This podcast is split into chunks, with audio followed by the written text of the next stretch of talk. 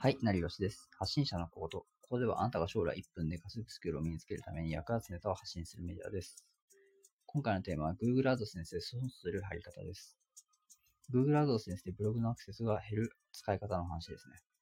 まず僕は2017年にブログで月5万稼ぎ、複数ブログを運営してきましたが、Google AdSense の場所を意識して使いました。意識した理由は、貼りすぎて AdSense のせいでブログから離脱されるからです。で、広告の内容で目的を果たしてユーザーはそのまま帰ってこないことがあります。例えばアプリのダウンロード。アプリに時間を費やしすぎて戻ってこないっていう可能性もあります。僕も単価2円のアドセンスで離脱されて、それだったら他の記事を見てもらった方が良くないかって思うわけですね。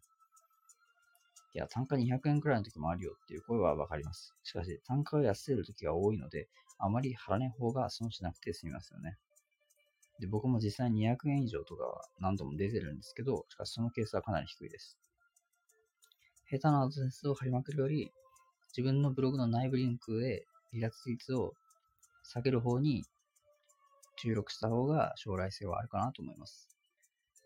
ではもう一度言いますが、Google AdSense で損する貼り方についてですが、貼りすぎたアドセンスのせいでブログから離脱されるということを伝えたいですね。前回も言いましたが、とにかく忙しい人も1分で稼ぐような副業を目指す人にもとても重要なことなので、意識してなかった今日人は今日から意識しましょう。で、できれば Google AdSense は減らしましょう。貼りたいならページ下1箇所ぐらいがいいかもです。AdSense より読者のファンが大事ですよね。次回はまだ大切なことを発信するのでよろしくお願いします。ではさよなら。